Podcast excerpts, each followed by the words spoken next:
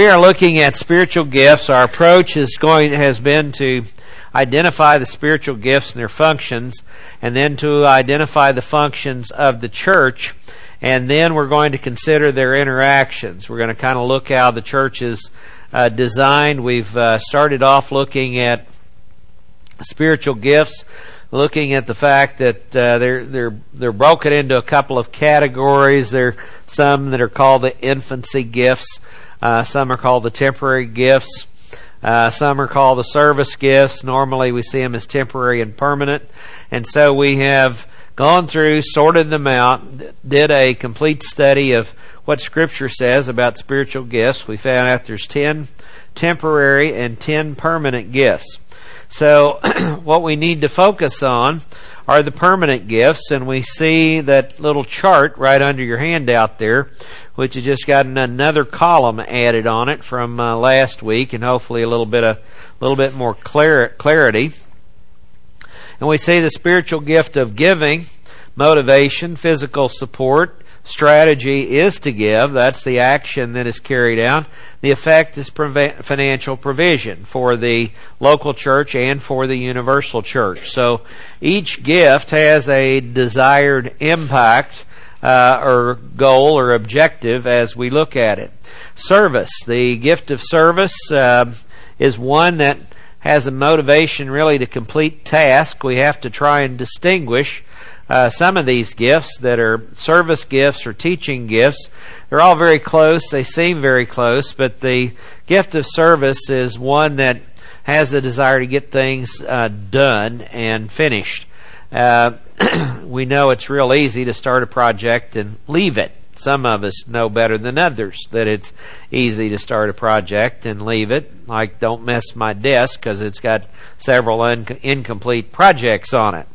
But um, this is the type of person that has a tenacity to go ahead and get a job completed, get it finished, and the effect is order because uh, where there's un- incompleted task, there's disorder until those things are completed. Now, some things have to have to have a sequence of events in order to complete a project, and sometimes different people are skilled in certain areas but not in other areas, so they can take it to one level and then someone else will take it and complete the complete the task. So the gift of service is one that sees it through, and uh, it's a supernatural ability to do that. Again, all these things we're supposed to do as human beings, all these permanent gifts. But the gift is the supernatural ability to excel in a given area. So this this person can see something needs to be done, needs to be completed, and uh, they have the tenacity to stick with it to to get it done. The gift of helps, uh, motivation, help other people assist other people, whatever area that may need help. It's kind of the um, jack of all trades, kind of the uh, uh, utility player on a baseball team. The utility player plays a lot of different positions and is able to go in and uh, fill in wherever the, the need be. But uh, the strategy is look for opportunities. Look for people that might need help. Look for ways to assist. Look for ways to plug in. Um, that's that's the gift of helps. The effect is to ease the burdens of other people within the body of Christ, and that's a, a valuable uh, part of the gift of help. So, giving, see, is a physical, financial provision. Service is uh, that which uh, bring helps bring about order. Of course, wherever you have an organization, there's never going to be complete order, but at least when they're completed tasks along the way, those are encouragements and as we see things done and completed then then that helps bring about order it helps uh, helps to ease the burdens. Leadership uh, the gift of leadership it's uh, like a ship's captain. So it's the kind of the picture of direction that is involved the direction that uh, uh, we're headed. And i think for a church it's not charting out a vision and asking the Lord to bless it so much as it is seeing His vision for a particular group of people and then trying to get everybody on board to who head in that direction. Strategy is vision, trying to look ahead, see what the Lord is doing, praying about it, uh, seeing needs, seeing things that need to be planned for down the line, uh, provided for, and the effect is advancement, being able to advance. All these, when they're working together well, they they help the local body run more efficiently, and uh, as they function even in the universal church, they'll help the universal church run more efficiently. I think the Lord, though, looks down at his bride and sometimes wonder, will these people ever get it together? You know, it's, almost time for the wedding and they're still putting their makeup on. So there's, there's something that still needs to be done and, and, uh, you know, trying to get, get everything together. I, I receive all kinds of wacky stuff. People, uh, I guess go through the website. had the same email address for a long time. I got added to uh, some of the different uh, church councils and things like this, and the sh- the shallowness that appears to be there. I, I think there's got to be more depth to it than that, but it seems to be a real shallowness within the body of Christ of of um, just helping oneself or advancing oneself instead of advancing the body. Many times it's just a big social club. It seems to be what it seems to be, and and uh, that's not an advance. It's not a spiritual advance. It's not growth. It's not really discipleship. Um, when I have when I run into people that can't tell me what the gospel is, I sometimes wonder how much I should pay attention to them or listen. It's an opportunity to help teach and correct, but oftentimes you try to do that and they talk about how arrogant you are. So anyway, you, the advancement of the church, we should do that, but again, it's got to be what does the Lord have in store for us and trying to see His vision and then organize ourselves around it. Uh huh. I see us as James the Less. James the Less was an individual who loved the Lord, uh, had his flaws, uh, but worked in the background, the shadows, so to speak. Um, person that had a tremendous impact in the world, but wasn't high on the list of well-known people like Peter and James and John and them. So I uh, uh, I see us as as doing that because through this church, through the prayer support, through the mission outreach, um, you know, there's there's this church has touched a lot of people worldwide. So I see us as that more of a, a mission-minded church, a teaching church. Uh, and I think the, the, the the deacons have seen the same thing. They've asked, "How do we do this? How do we find people that uh, might be interested? How do we spread the word better and more effectively?" So um, I just I kind of see us as the behind the scenes people. So I guess that's the Lord's pre- really made it pretty clear to us over the last 22 years. you know, when uh, when I first came here, I laid out a giant plan for uh, Oklahoma City, and I thought we'd have half a dozen churches of three or four hundred people each scattered out throughout different parts of Oklahoma City, and that was not God's vision for the church. But he had other things.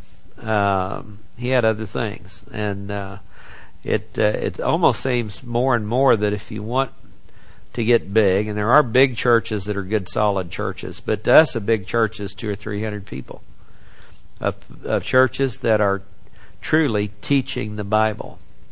Uh, I have friends that are part of churches that uh, are more fellowship churches. Uh, one of them, I was told the other day, had 52 small groups in it, and their small groups are bigger than our church.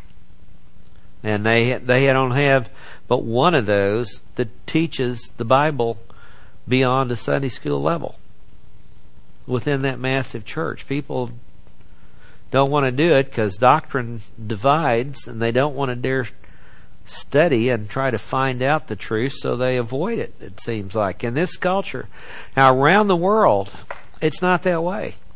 I mean, we're dealing with people every day that that want more and more and more and more. So it was it was something. Solo said that uh, uh, Karnataka, where he just got back from, in the Bangalore area, south of where Thomas Samuel is. He said those guys sat there from seven in the morning till nine at night and didn't want to quit. You know, they're just soaking everything they can possibly soak in and want to know how to get more. And uh, now, you know, the average church service runs 15 to 20 minutes because they found they can't keep people's attention that long. The preaching service.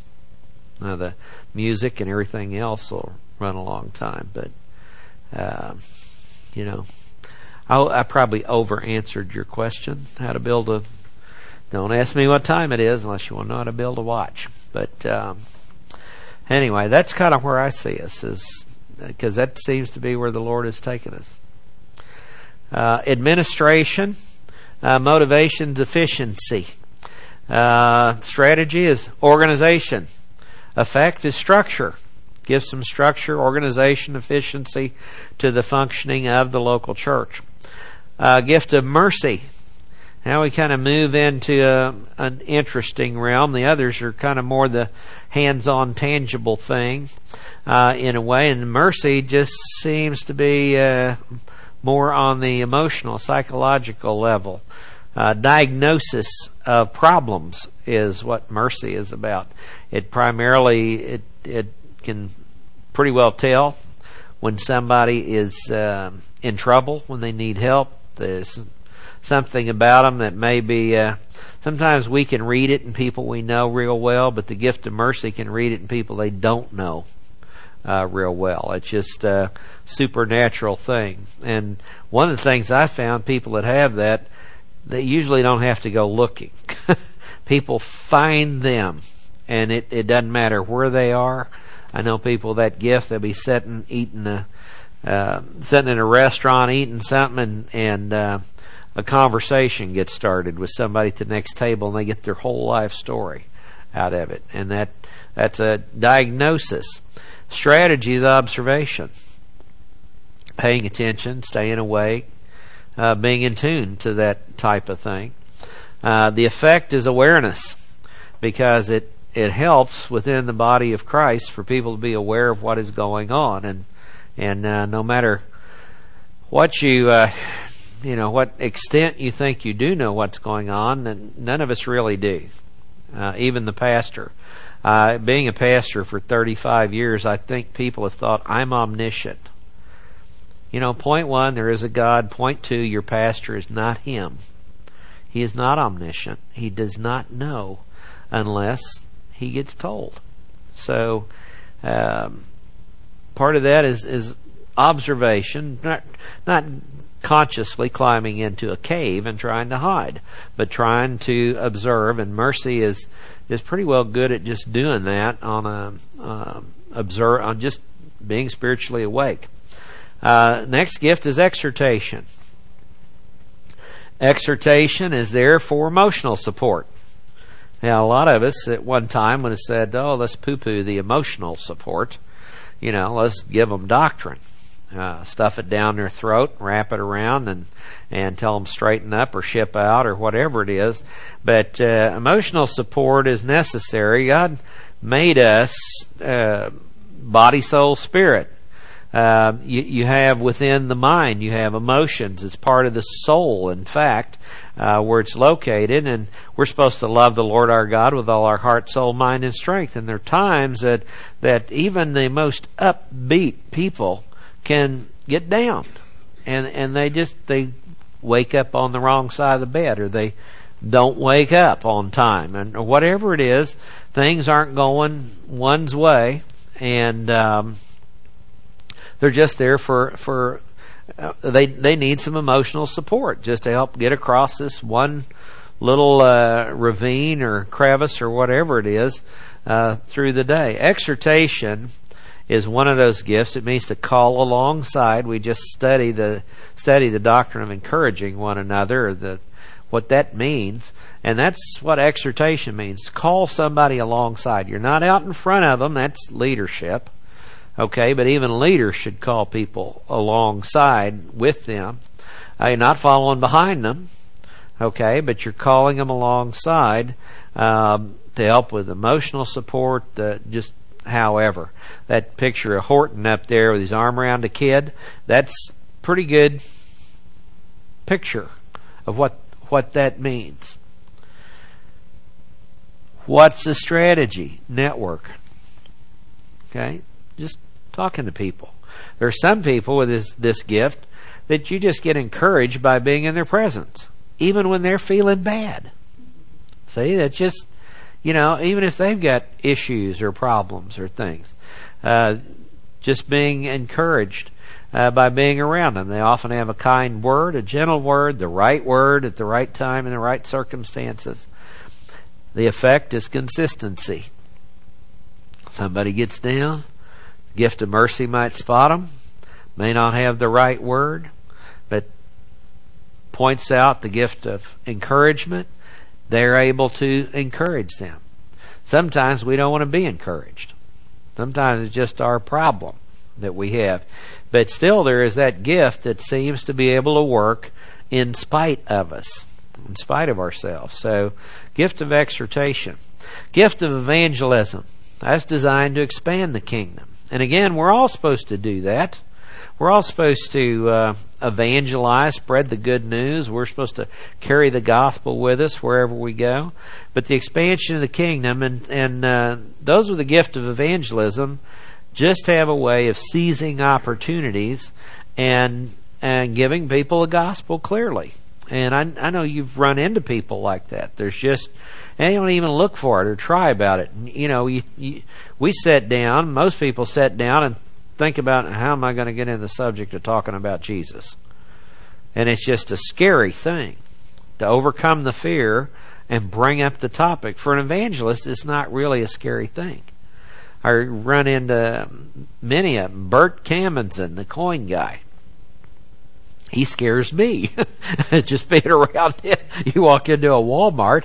I want to, I'm a task oriented person when I go into Walmart. I've got a mission to accomplish as quickly as possible to get out of there. Not Bert. Bert has gone through, uh, he went with, uh, Bob Thompson one time to Walmart and they went through. Bob was driving the basket because I think Bertie got thrown out of this Walmart before. So Bob's driving the basket. Bert's handing out coins. See, so they put all this stuff in the basket. Before they leave, they go put it all back on the shelves and walk out the door. So that's Bert. That's that's not really my, you know. But he strikes up conversations, and it's just a natural part of who he is, and even he will amaze him. So that's part of how you know the gift's working. When you find yourself amazing yourself, okay, and you know it's not you. Strategy, exploration, exploration.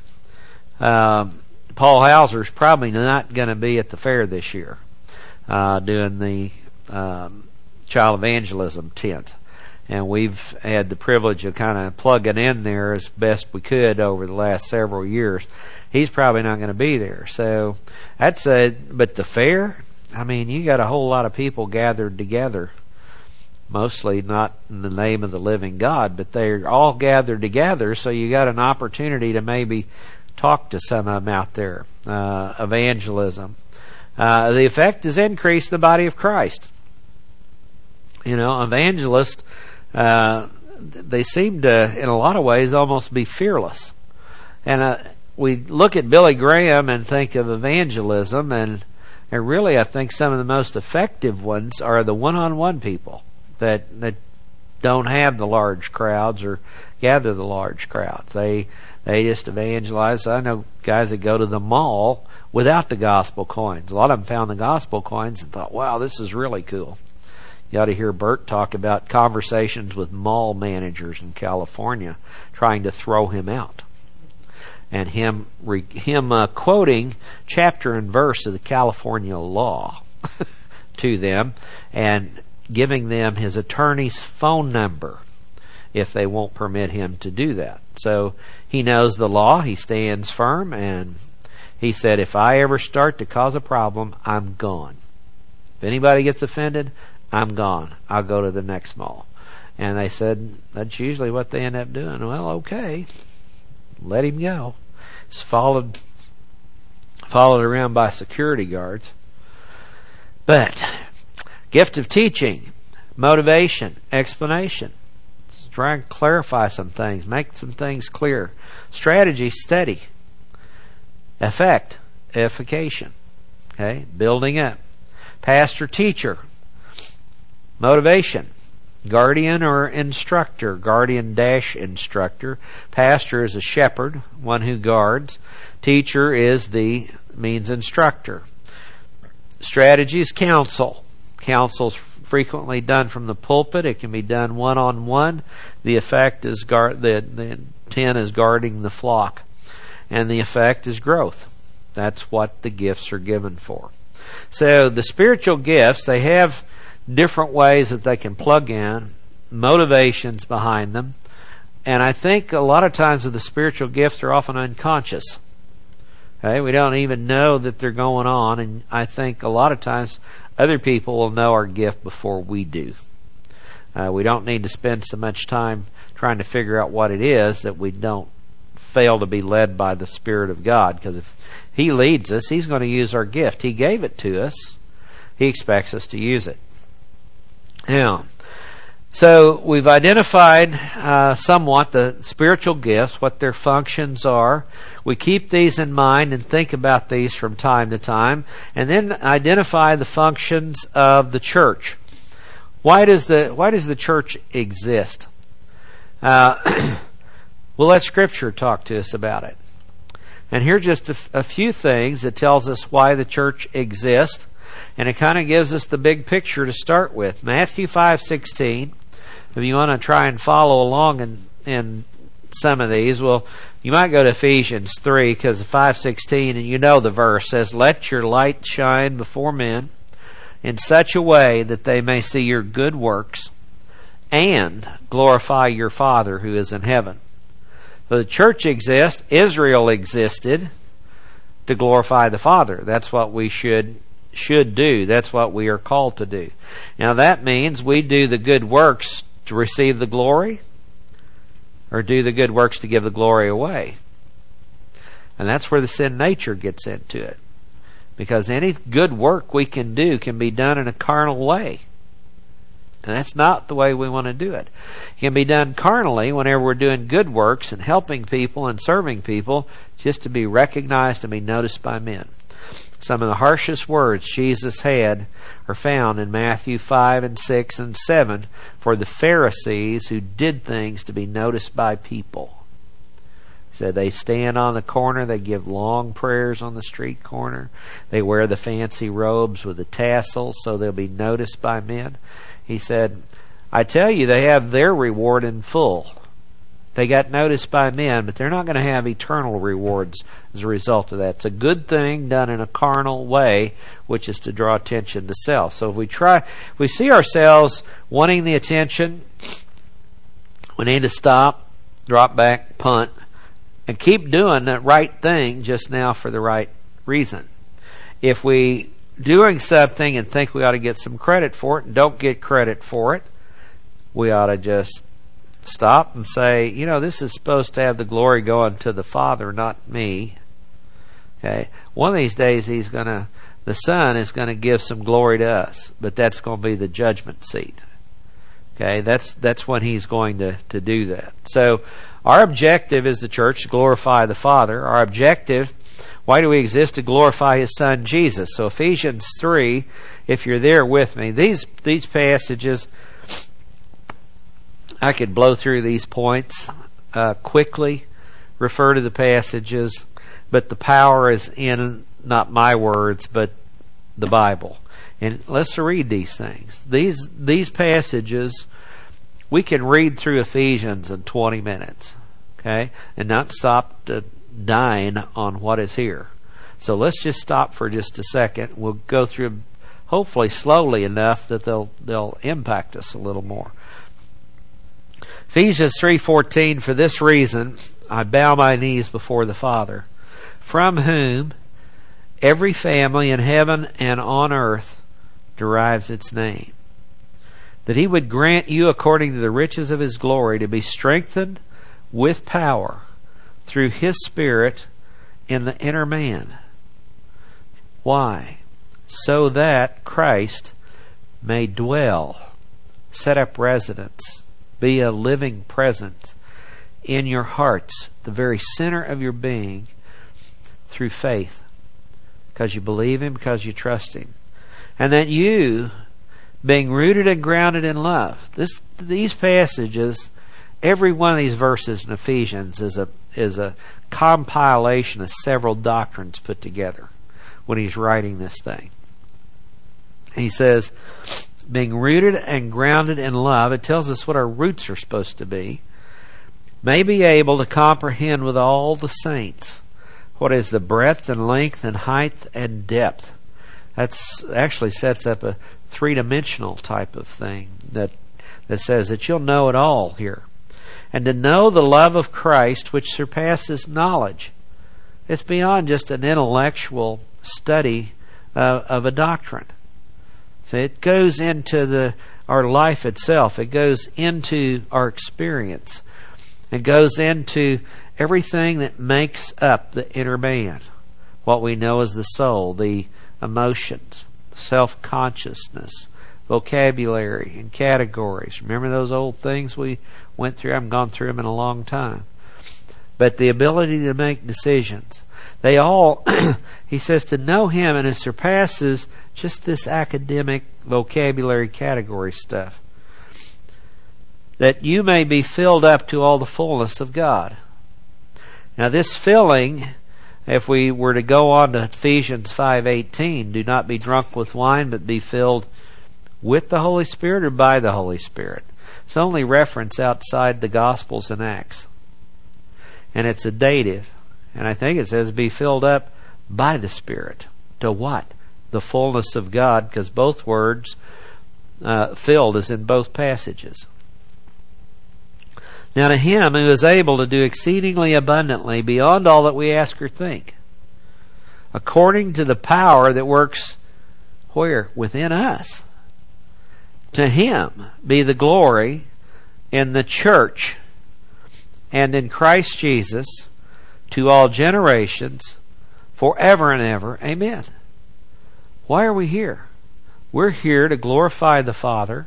As we glorify the Father, we glorify the Son, and that's what the church is supposed to do. So when we see our Messiah attacked by people, there should be some righteous anger rise up. Why, why would there not be? To see him come under fire. And how we respond, we have to have a love response. We got to remember that we don't lose it on that. But I mean, when we see people say, "Oh, he was just a," he really wasn't born of a virgin. He was just Mary was out fooling around somewhere and got pregnant. That's what the world says about her, and not those kind of terms either. And that they say, well, that's what happened to her, and, and the next thing you know, no, he didn't really walk on water. He didn't really raise the dead. He didn't really do all that. It's blasphemy. It's out and out blasphemy, and Christians are more and more accepting this. And he says, We glorify the Son. Why do people not comprehend that he is doing exceedingly abundantly for them more than they can ask or think? Because they were so wrapped up in themselves that they just they don't think about all they see is about what the world tells them they have to have to be happy instead of what God has said, I've given you everything you need for life and godliness. You already have it. Don't fall for devil's trap that because he offers you what you've what what God has already given you. That's what he does. He's not he's not good at making stuff up. He's good at twisting it. Why why does the church exist? To recognize Christ's headship Ephesians 1:22 and he put all things in subjection under his feet. And he gave him as head over all things to the church which is his body. How many bodies of Christ are there? One. Only one. And yeah for the most part we're all mixed up pretty good. We are. But there's one body, which is his body, the fullness of him who fills all in all. And to glorify God with one voice. Romans 15. Just turn back a few pages there to Romans 15.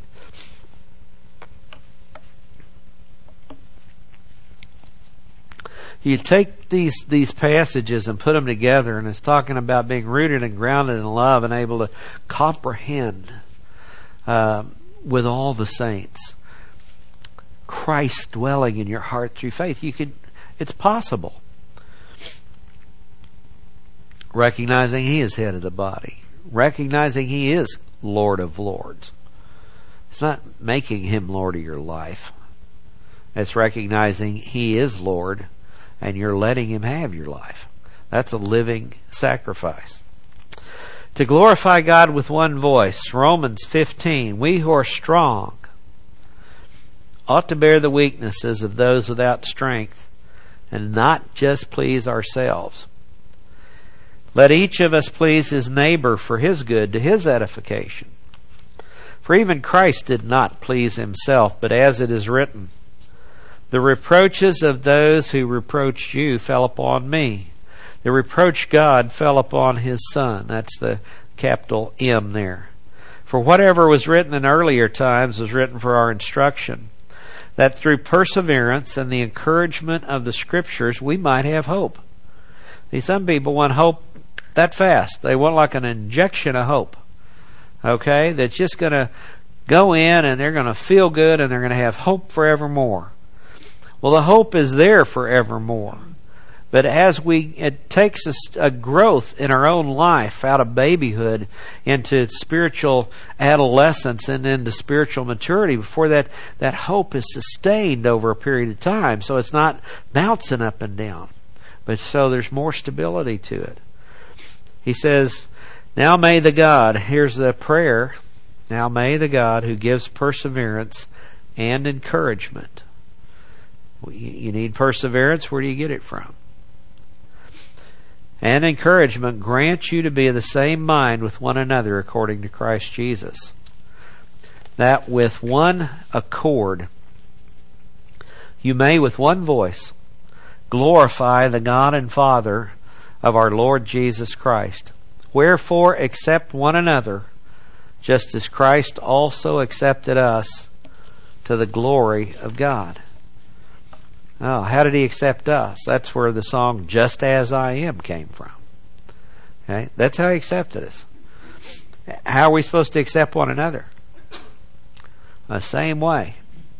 Now, encouragement says, well, you know, there's some flaws. We we all realize that. We need a little help getting over the flaws because being born again means we're just brand new babies. So there's there needs to be this help and there needs to be this growth, but accepting one another as Christ accepted us to the glory of God.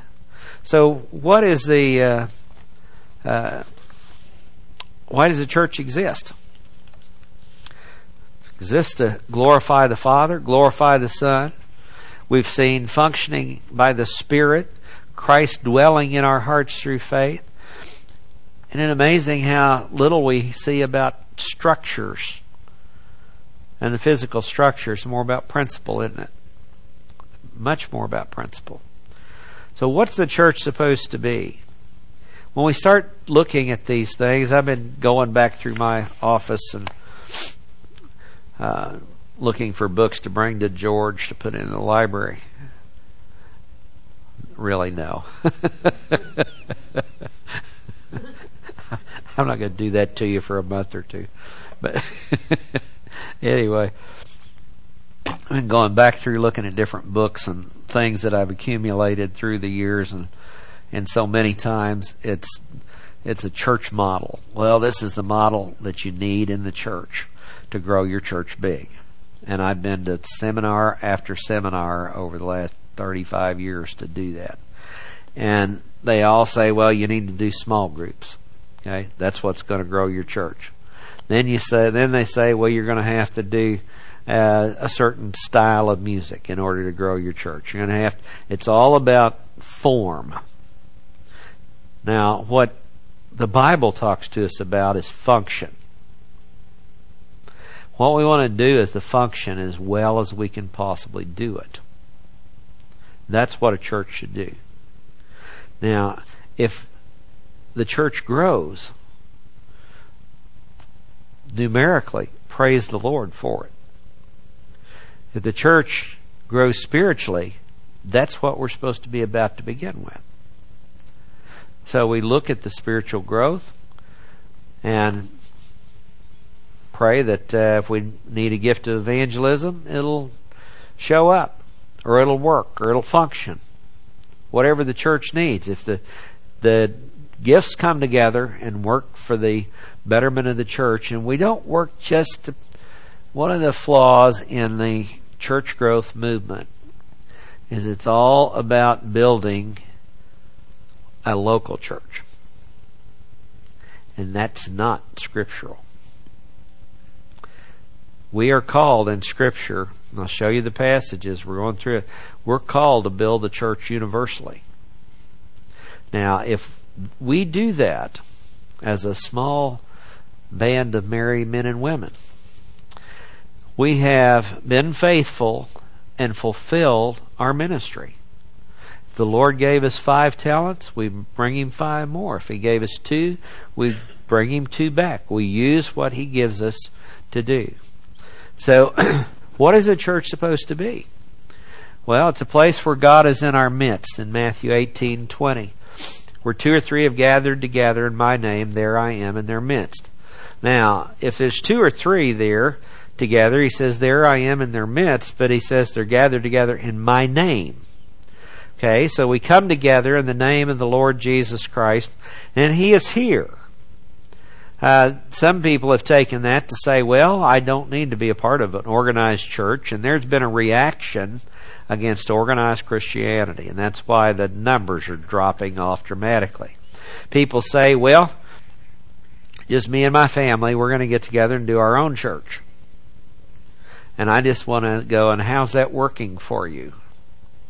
Because most people do not have the self discipline to sit down uh, with their children, do a devotional.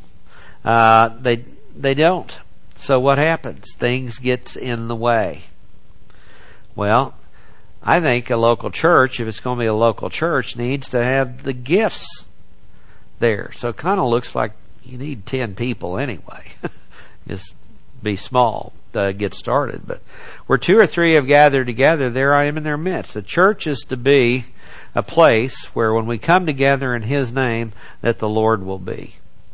Uh, we obviously, obviously, that means there shouldn't be any politics, backbiting, uh, judging, all those other things that tear things apart.